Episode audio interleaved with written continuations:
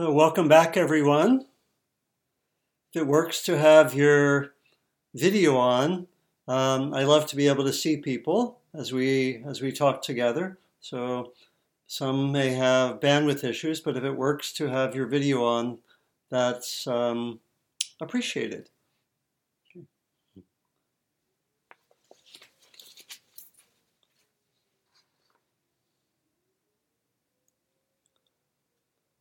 So today I want to explore the cultivation of equanimity. Equanimity is one of the most uh, profound qualities that we can develop. It refers to keeping balance, non reactivity in the midst of everything as much as possible. We might say keeping a center in the midst of everything. And of course, particularly challenging when things are difficult. And yet, it can be uh, quite a confusing theme. You know, as we we could see from uh, Maureen's really uh, important questions about equanimity, that it can be confusing. Is equanimity about um, just keeping neutral to everything? Is it about staying on the sidelines and keeping balance? And so, as we'll see, uh, developing equanimity runs up against certain uh, challenges and possible distortions. You know, but ultimately, equanimity is about being fully engaged with life, with uh, challenges, with issues, with the, the needs of the times, and keeping a center, right? So it means how do we stay balanced with uh, personal challenges, with you know, the immense number of uh, social challenges that are there now. How do we stay balanced? And again, I would say some of the most beloved humans who have ever lived particularly manifest a quality of equanimity. I want to give a few examples. So, the first is I want to give the example from the last speech that Dr. Martin Luther King Jr. gave. This was, some of you know, this was in Memphis um, on, I believe, May 3rd, 1968. And he was um, assassinated the day after this talk. And I think if you listen to this, you'll find a profound level of equanimity, which he had, you know, really in many ways throughout his life, even though that equanimity was developed by being able to respond to a lot of things which took him off center a little bit. So let's, I want to show a video of the last two and a half minutes of that speech right now and, and tune in both for the, the power um, of Dr. King in general, but also for the quality of equanimity. So let's, let's uh, play that now, Heather.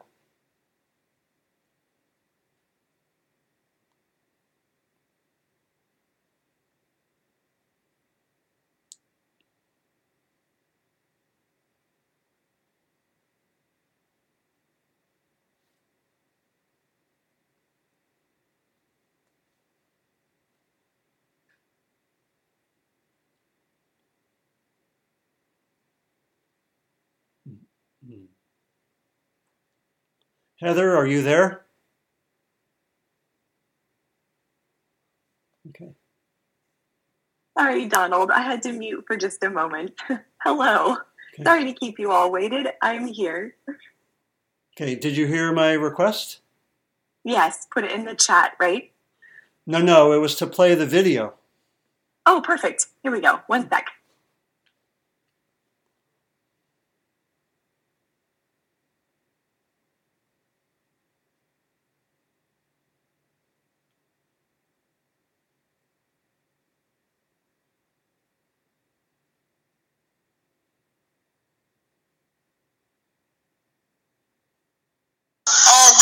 America is what you said on paper.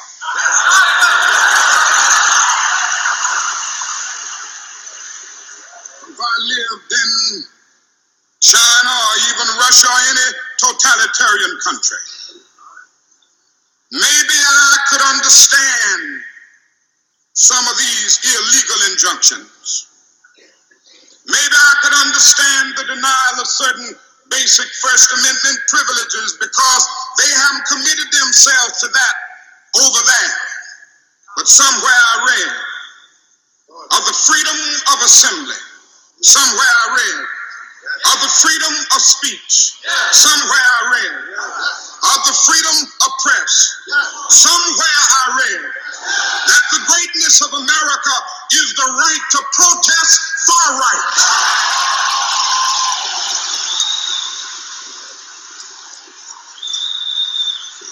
So just as I say we aren't going to let any dogs or water hoses turn us around, we aren't going to let any injunction turn us around.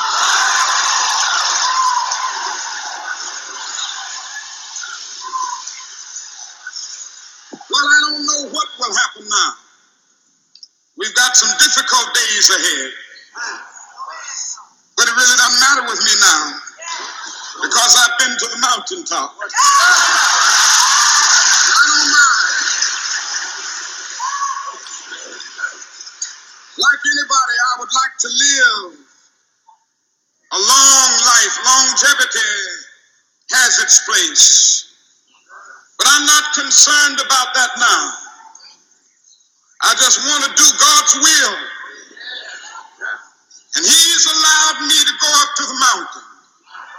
And I've looked over and I've seen the promised land. I may not get there with you, but I want you to know tonight that we as a people will get to the promised land.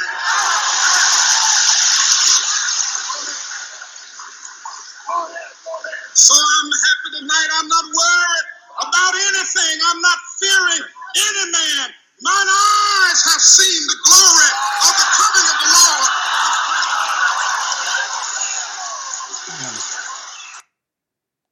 Yeah. Thank you. Thank you, Heather.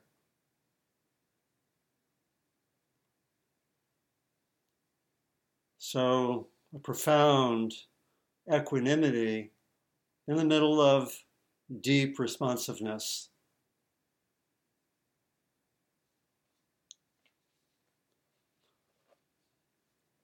A passage from the Buddha. As a solid mass of rock is not stirred by the wind, so a sage is not moved by praise and blame. As a deep lake is clear and undisturbed, so a sage becomes clear on hearing the Dharma. Virtuous people always let go. They don't prattle about pleasures and desires. They're not preoccupied about pleasures and desires. It's from the uh, text, the Dhammapada. And then one other example. This is from um, someone who I've uh, never met, but I've learned a lot from, named a Tibetan teacher who died in 1991, named Dilgo Khyentse Rinpoche. This is a picture of him. And there's a line by someone who knew him really well, uh, Rabjam, who said, What inspired me most in Dilgo Khyentse Rinpoche is the beauty of his inner freedom no matter what happened around him. The inner freedom no matter what happened around him. And, you know, in the life of Dilgo Khyentse Rinpoche, born in 1910 in eastern Tibet, became a great practitioner in the 1950s, so he would have been in his 40s. He twice had to leave his home because of uh, first the incursion and later the invasion by the Chinese. You know that he he um, had to leave behind virtually all of his possessions, his text, his, his writing, and move uh, westward in Tibet. And then later in 1959, along with his family, had to flee to Bhutan. You know, and so that um, statement about preserving inner freedom in the middle of everything that's happening both characterized him, but it also is a powerful short account of what equanimity is that we're that we're getting at. And as we'll see, it's um, it's a deep wisdom that can stay balanced and also, as we'll see, responsive. Equanimity is not disconnected from action. Although sometimes the maybe the word uh, equanimity we have to remember is a translation of the words from the original language, and the connotations can be a little bit confusing. So it's about keeping balance, keeping one center, uh, being responsive, and acting increasingly in the middle of whatever happens.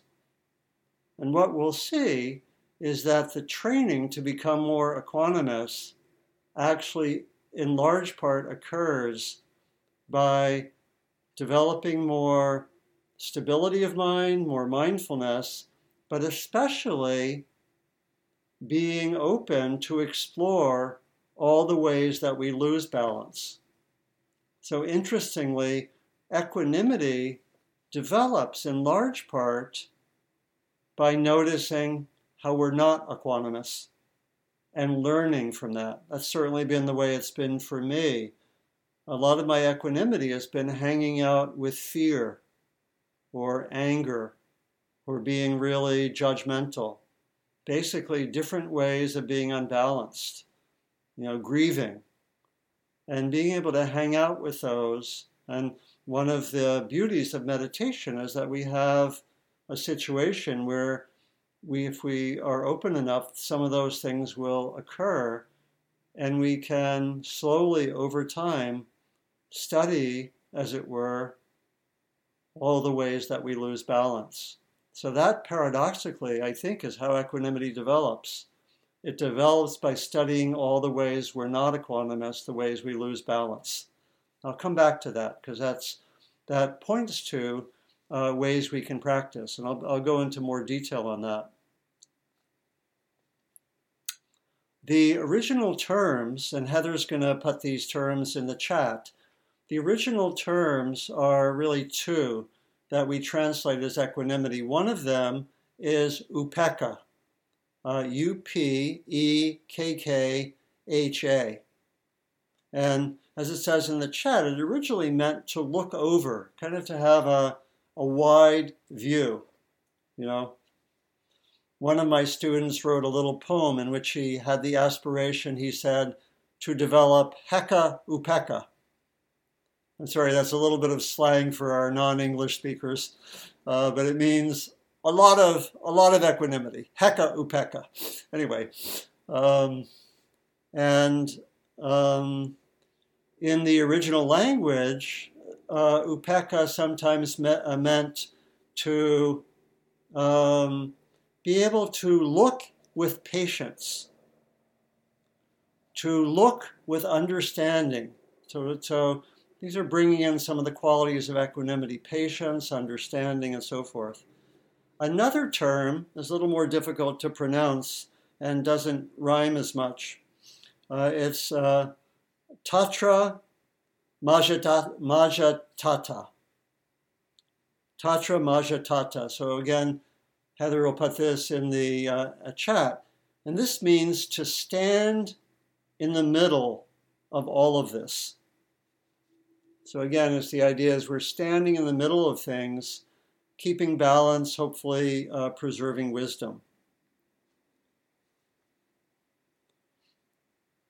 A German monk uh, who, who was um, a long time in his life in Sri Lanka, named Nyanaponika Thera, said equanimity is a perfect, unshakable balance of mind rooted in insight. And the, the word equanimity in English uh, comes from the Latin. There's a term, uh, equi, aequanimitas, which means having an even mind. You know, the word, it, it brings together the word for even, and then uh, animus is the word for, uh, in Latin, for uh, mind or soul. You know, so we use that word like, uh, like we talk about uh, being animated. That's, that's related to that. In the Buddhist tradition, equanimity is the last on a lot of lists. It's, so it's taken to be a very mature quality, actually close to the sacred, close to nirvana, when we have a, a well developed equanimity. It's the last of the seven factors of awakening. Some of you know that. We've discussed that at times here. It's the last of the qualities of the awakened heart loving kindness, compassion, joy, and equanimity. It's the last of the list called the paramis, which are the core qualities we develop, and so forth. And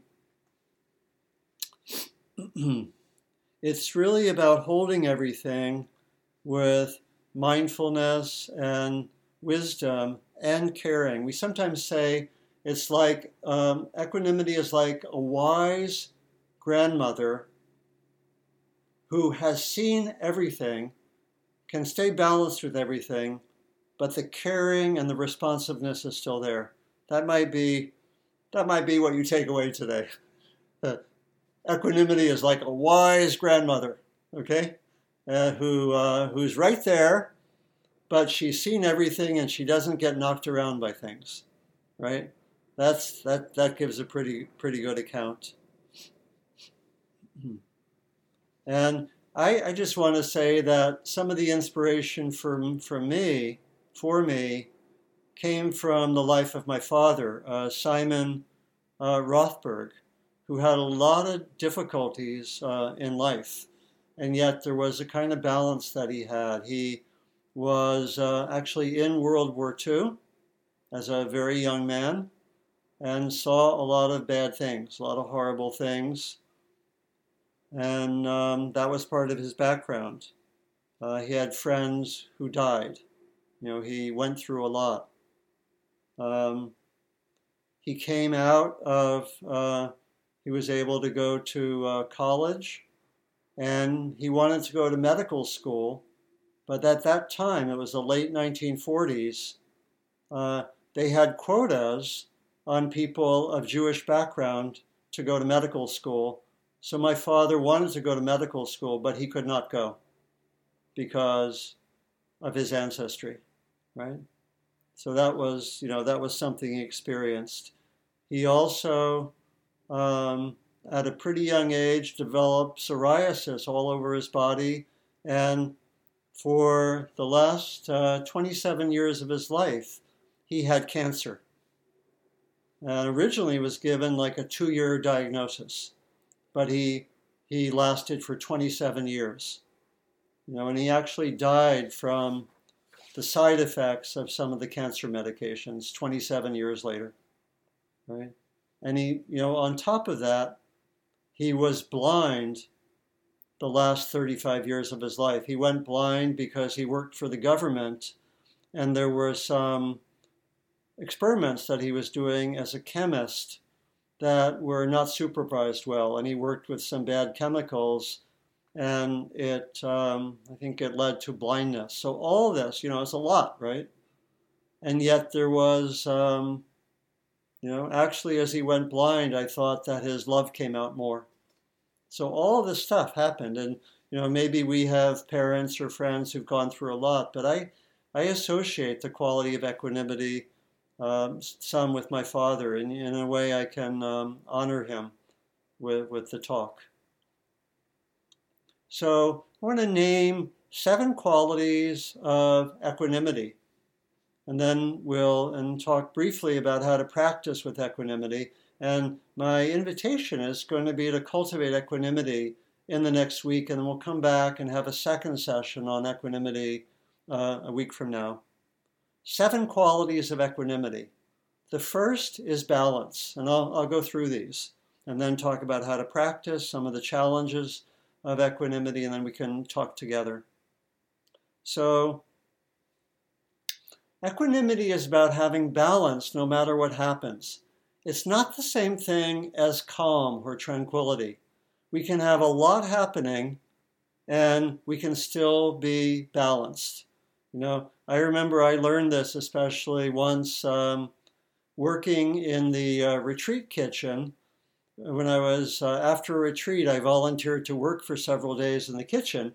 I remember one day we were uh, we were serving, I think, probably tacos, and just had tons of condiments, and it was a little busier than usual. And I, as working in the kitchen, was running back and forth, really, really busy.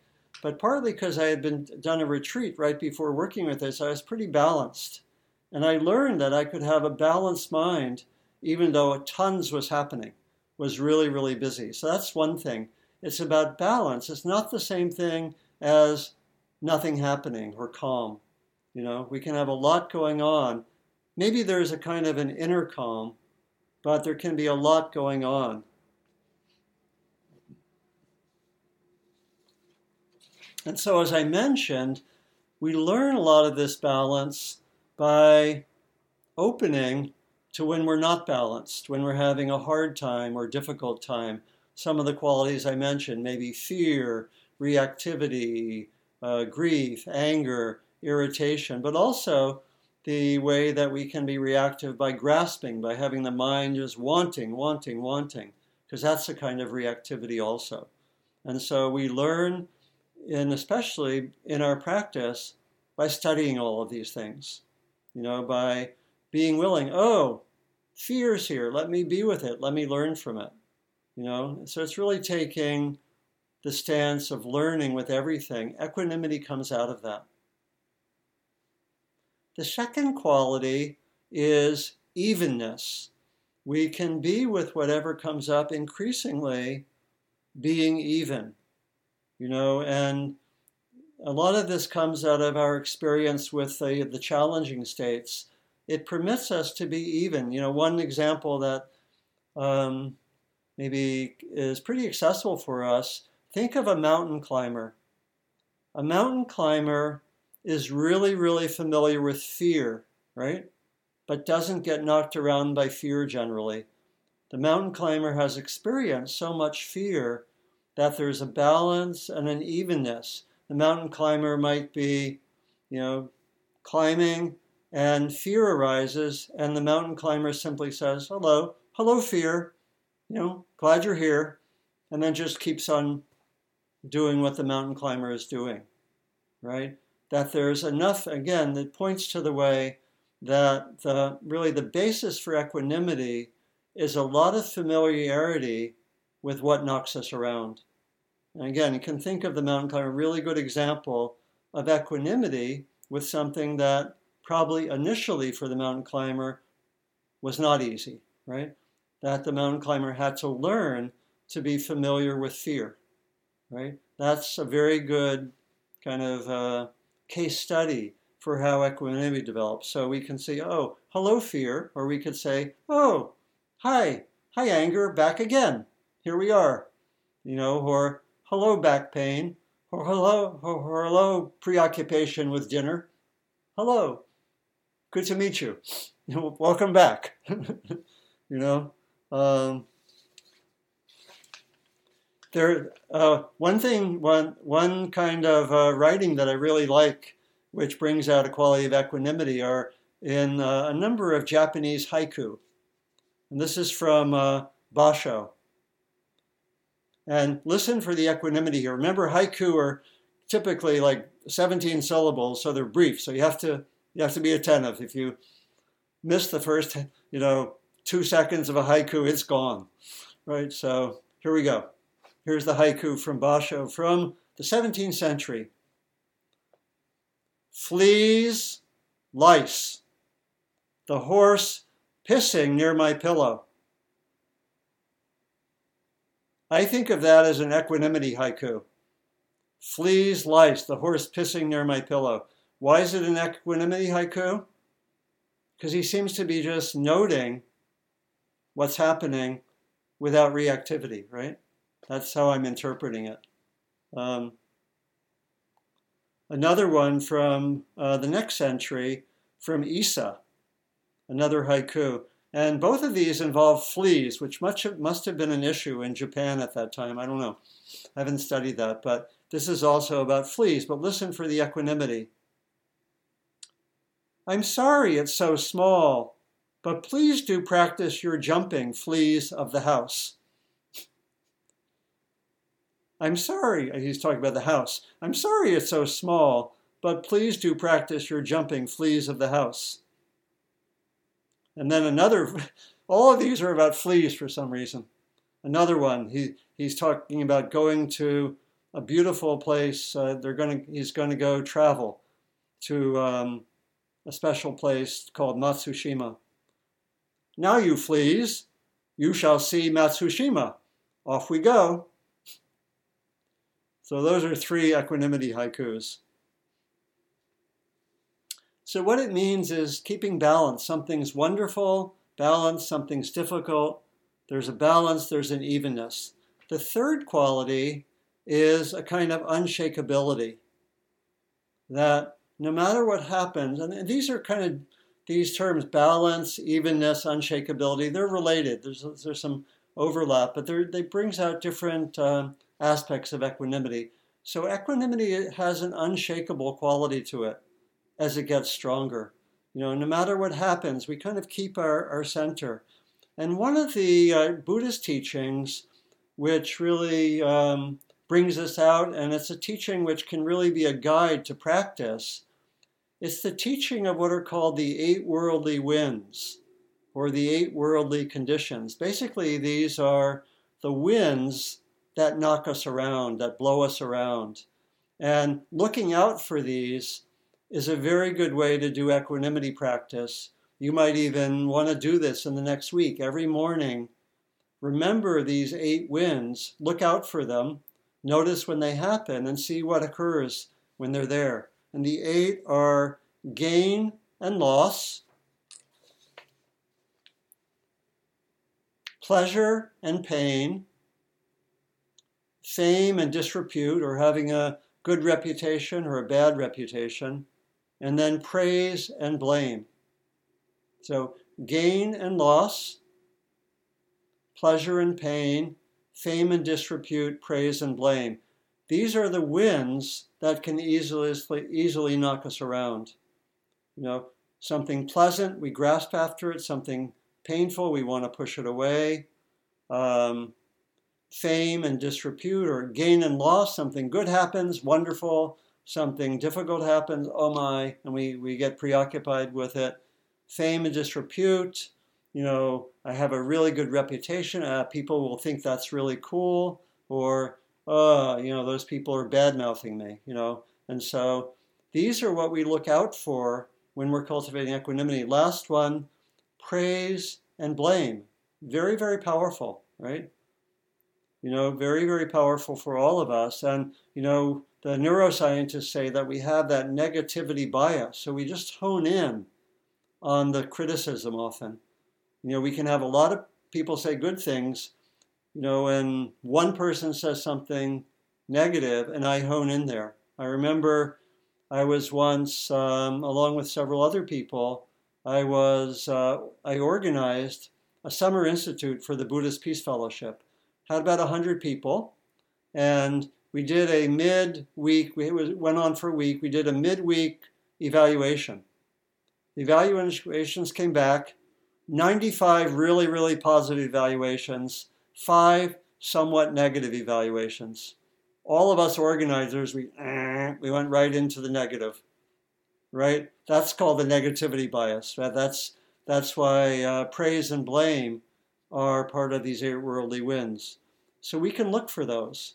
We that's a, a major way to practice. We look for those. Uh, you know, um, gain and loss, pleasure and pain, fame and disrepute, praise and blame. And Heather put these into the chat if you want to uh, you know, you want to cut and paste and um, and use them in your own practice.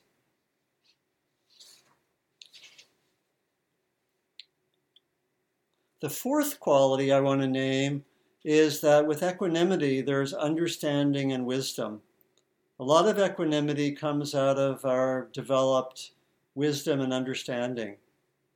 It could be to, you know, really see that grasping and being reactive get, gets us into loops that are painful, right? That is not skillful. We might work with particular teachings that give us guidance. We might have internalized those so much. We we can have a, we can have a better sense of causes and conditions. You know, oh yeah, I don't like what's happening. I wish it wasn't happening, but I can see the causes and conditions, right, for why something is happening. And that understanding can make a difference, right? You know, we can we can see that. You know, probably many of us uh, have that way of seeing things with some things, but maybe not with others. But seeing, oh yeah, I can see how that you know that developed and so forth. Um, and so we have that, uh, we have a kind of inner center based on wisdom. You know, this is, uh, this is from Longfellow that gives a sense of equanimity based on understanding. He says, if we, this is the poet Longfellow, if we could read the secret history of our enemies, we should find in each person's life sorrow and suffering enough to disarm all hostility. Interesting, isn't it? if we could really understand uh, the people who bother us, who piss us off, right? We could see, we can see, okay, maybe if we could see enough, we could see that's coming out of their own pain. You know, like that phrase, hurt people, hurt people. Remember that? Hurt people, hurt people. That, that's, you know, that's a kind of wisdom and understanding that gives us understanding. Oh, yeah, that's that's it's coming out of causes and conditions. It couldn't be otherwise. Again, uh, as we'll see in a moment, it doesn't mean we just let things happen. We can respond. But there's the fourth quality is the understanding and wisdom dimension. The fifth is a kind of uh, faith that we have. There's a kind of uh, faith, you know, maybe like what we saw with that speech from Dr. King right? There's a kind of a faith that's based on understanding that I can really be with whatever's happening, that I can keep my center. I can keep my I can keep my balance no matter no matter what is occurring. Right? And as I have more experience with equanimity, there's also that faith. It can be a faith in my own capacities it can be a personal faith. It can also be a faith that, you know, keeping a center that's been developed by opening to what's been challenging is a beautiful way to live, right? There can be a faith there that I'm living as I most deeply want to live. And so the fifth quality is faith. The sixth quality is having a certain level of compassion and joy and warmth. That equanimity, again, we can get confused by the word, but it's linked with the kind heart. It's linked with being um, compassionate and responsive. We see this really, really clearly when we see how equanimity gets connected in the teaching of the four qualities of the awakened heart loving kindness, compassion, joy, and equanimity, and they're all deeply connected. So you don't have mature equanimity unless you have the others also developed. You know, that loving kindness, compassion, and joy are really part of mature equanimity. You know, and we can see this in different ways. Um, you know, that, um, you know, we can have a quality of joy or, or warmth even in the middle of difficult circumstances. You know, you know, my uh, my sister was when she was in she went to graduate school at the University of Michigan in Ann Arbor, Michigan, and uh, to support herself during her graduate school, she was a waitress. And she said that she actually was a waitress at a restaurant once when the Dalai Lama showed up, which was a big surprise, right? right. How'd you like to, you know, have the Dalai Lama just happen to show up at your place of work, right? You know, or um, I don't know, whatever you're whatever you're doing. And she said that he and the people he were with were just laughing all the time. They had humor and warmth, even though, you know, the Dalai Lama's gone through, he also had to flee Tibet. He's gone through hard experiences. And he makes it a personal practice to listen to the stories of every Tibetan refugee. So he hears endless horror stories. And yet there is a lightness, a joy, a warmth that goes along with an equanimity there. Again, I think he's an example of that. And he just had his 87th birthday. Happy birthday, Dalai Lama. Right? So that's the sixth quality. And then the seventh quality is responsiveness and action.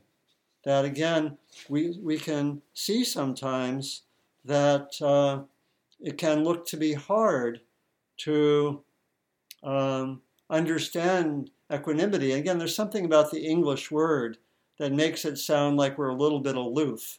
But actually, mature equanimity, as in the example of Dr. King or the Dalai Lama, you know, or we could take many other people, mature equanimity is about responsiveness and action. And it actually relates to what's called the near enemy of equanimity in the teaching of the of equanimity as a heart state, which is that the near enemy or kind of the occupational hazard of equanimity is indifference. Some of you remember that that indifference is a distortion of equanimity, but it's it has some degree of balance, but it's a distortion. And so the mature equanimity is responsive. And again, when I've uh, studied the lives of spiritually grounded activists, they generally had tremendous amounts of equanimity. And also, when I when I wrote the book called The Engaged Spiritual Life, I did a lot of interviews with with uh, people who were either in service or social activism, who were um, also spiritually grounded.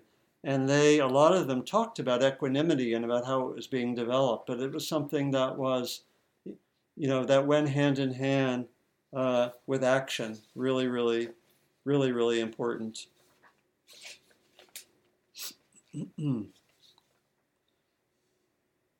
So let me finish by talking about a few ways to practice with equanimity. And those were already, I think, suggested some by the guided meditation. You know, we want to continue to develop uh, stability of mind, greater concentration. We want to continue to cultivate our mindfulness.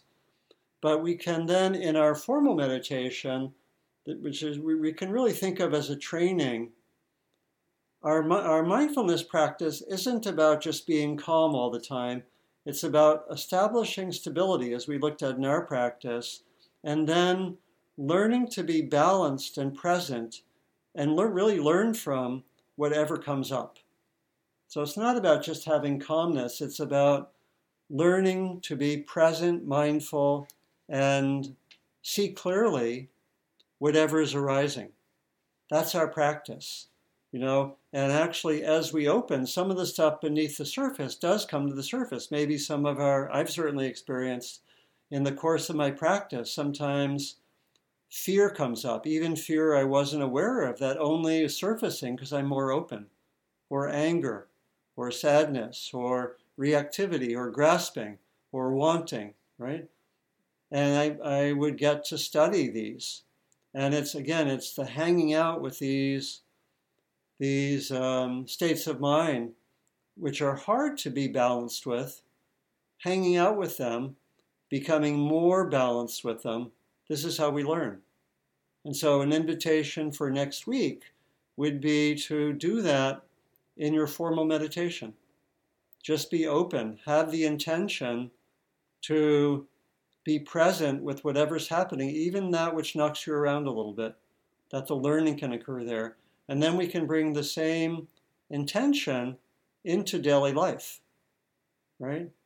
You know, and it might be if you notice yourself reactive in daily life, if you can, take a pause. You know, if you're in a meeting or something, go to the bathroom, take a two or three minute break, tune in to what's happening. Or just if you can, during the course of a day, take a pause and notice what's going on.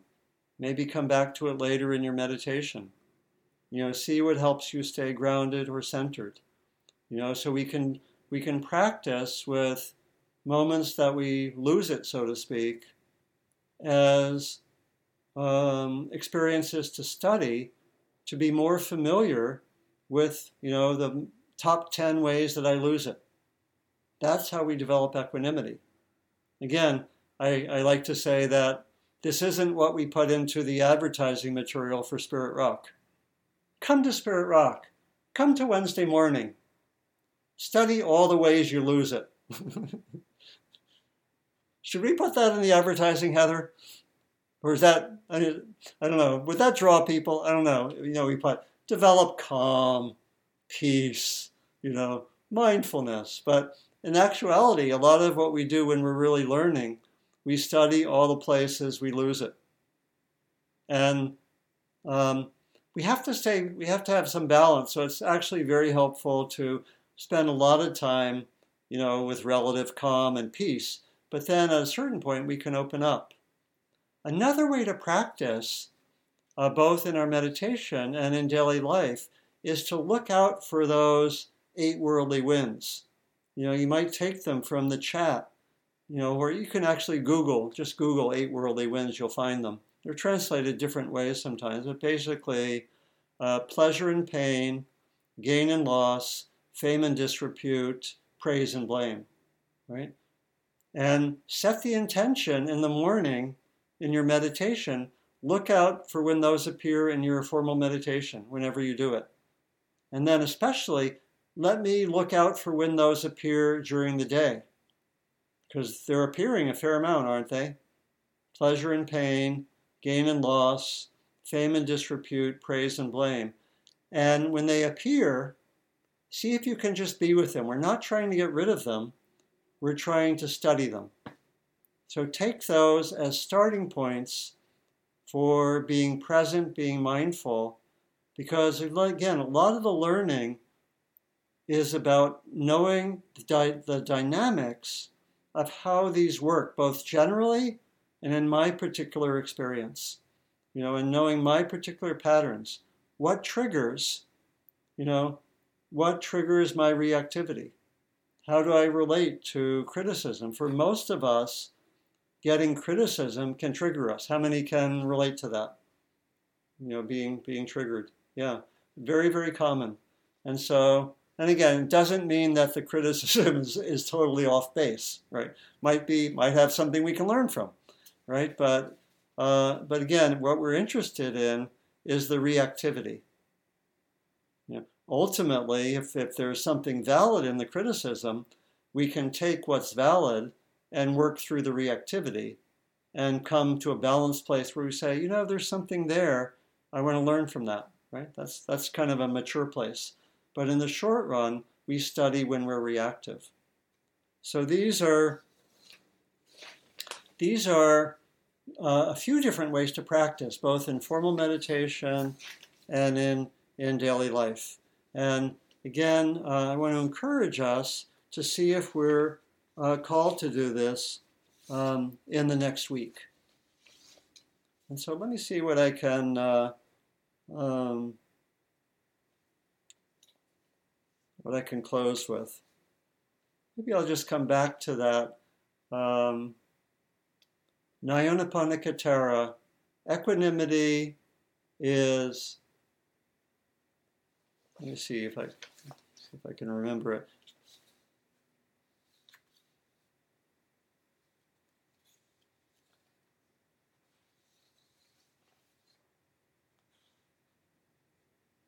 Equanimity is perfect unshakable balance rooted in insight.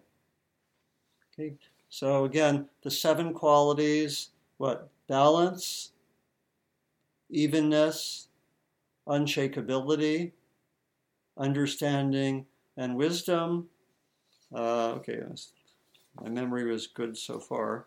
Um, understanding and wisdom, faith, quality of warmth, and then the quality of action and responsiveness. Those are the seven qualities that we're that we're cultivating. Very, very precious. Again, when we have as we develop equanimity, actually it's a deep quality that when it's when it's very mature is quite close to the sacred, quite close to that which is most precious in life. So I want to encourage our practice in this. So let's take a, a few moments now and just let this settle. See what might have been helpful for you. And see if there's any question or sharing that's emerging. We'll take about a minute or so just to sit quietly.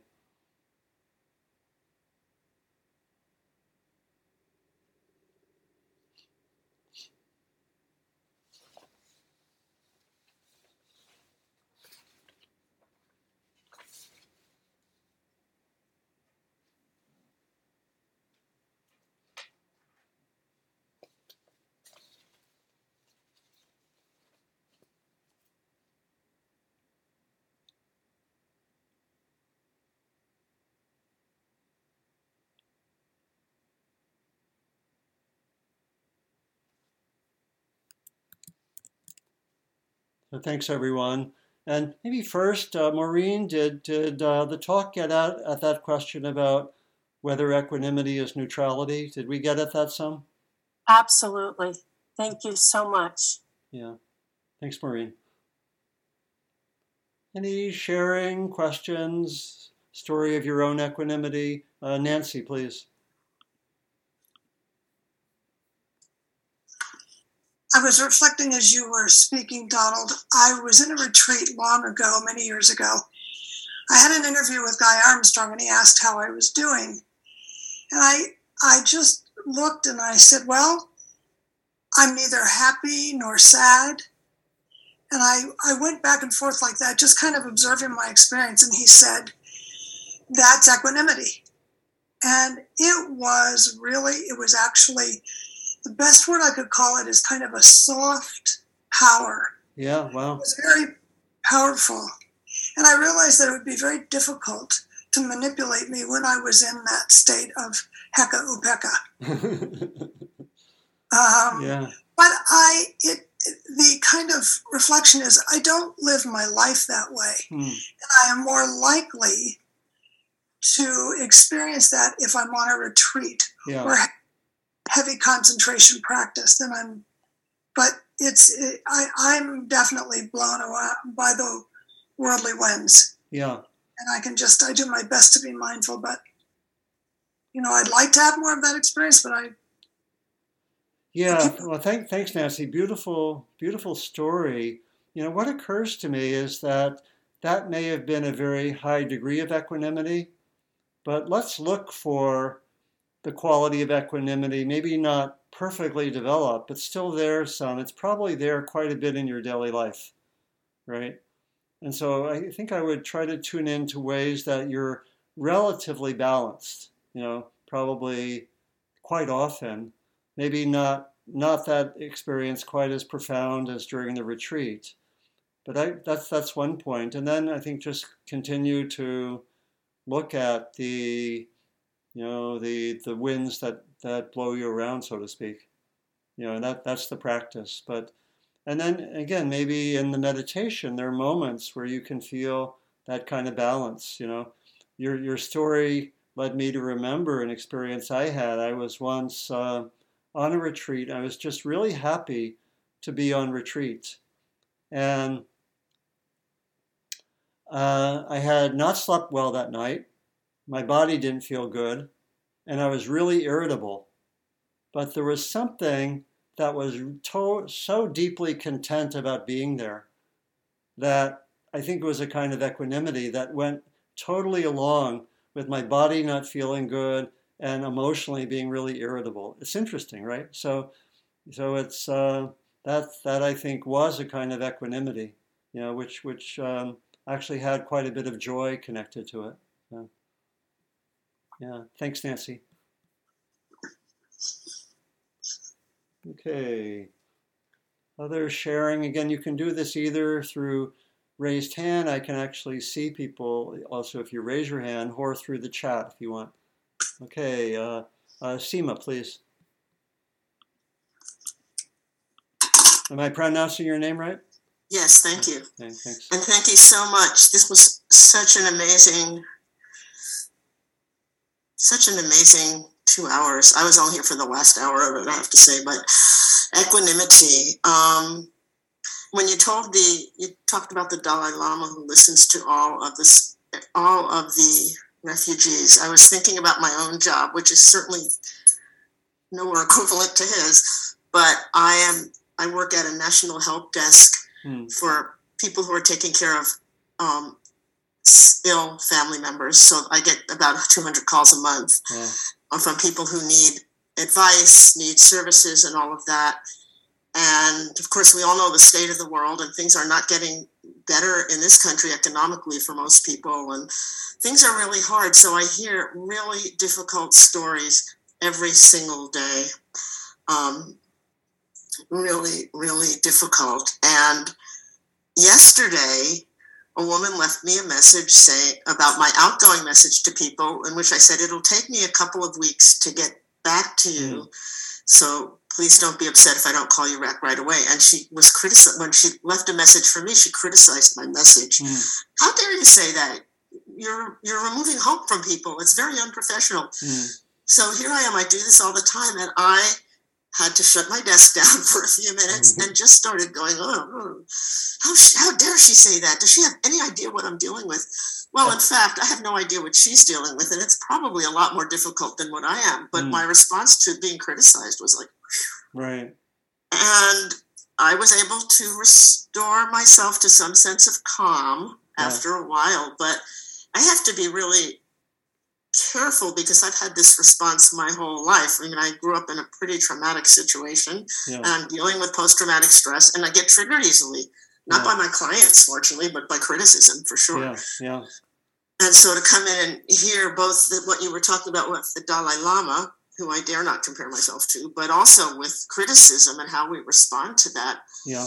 um, it's all very helpful. It just I just wrote everything down as much as I could. It's just so helpful because I don't want to be necessarily I don't want to be detached and I I just equanimity is perfect to describe what it is I'm I'm trying to achieve and how Yeah. hard it is to work for it It's hard. Yeah. and which is I ca- which is why I keep coming back to Sangha. Why I'm a member of Sangha, and I keep coming back week after week. And it's enabled me. The last thing is it's enabled me for once to notice and to maybe hopefully give up for a few minutes how judgmental I am about my toward myself about Yeah. how hard I've worked and how it doesn't seem to be helping. But of course, it's helping. It's such a process, a long process of forgiving myself for all the criticism that I get or imagine I'm getting. Um, yeah. learning to be less reactive. Yeah, yeah. Thank, thank you, Seema. There's a, there's a lot there, and um, Yeah. yeah, you're really you're doing the equanimity practice. You know, taking you know taking the the criticism as practice, and and again, yeah, it's and you know the equanimity practice can be um, you know uh, can be deep and connect with practice on many levels. You know, such as that.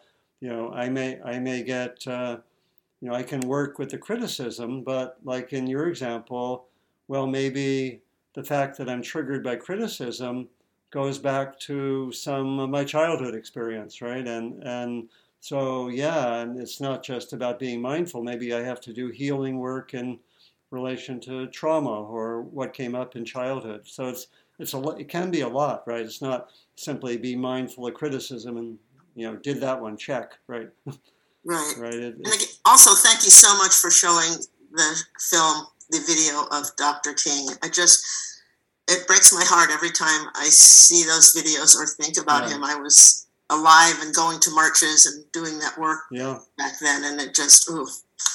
So thank One you. of, one of the benefits of Zoom, it'd be hard, much harder to do if we were in person. Oh, that's Yes. possible. Yeah, thank you. Mm. Thanks, Seema. And Donald, I wanted to share there's a, um, a comment in the chat Okay. Um, that I that I had sent to you. Would you like me to share it? Uh, sure. If was it a, a question or reflection, or do you think, Uh, think it'd be? I don't know what it is. Would it be good to share? Yes, yes.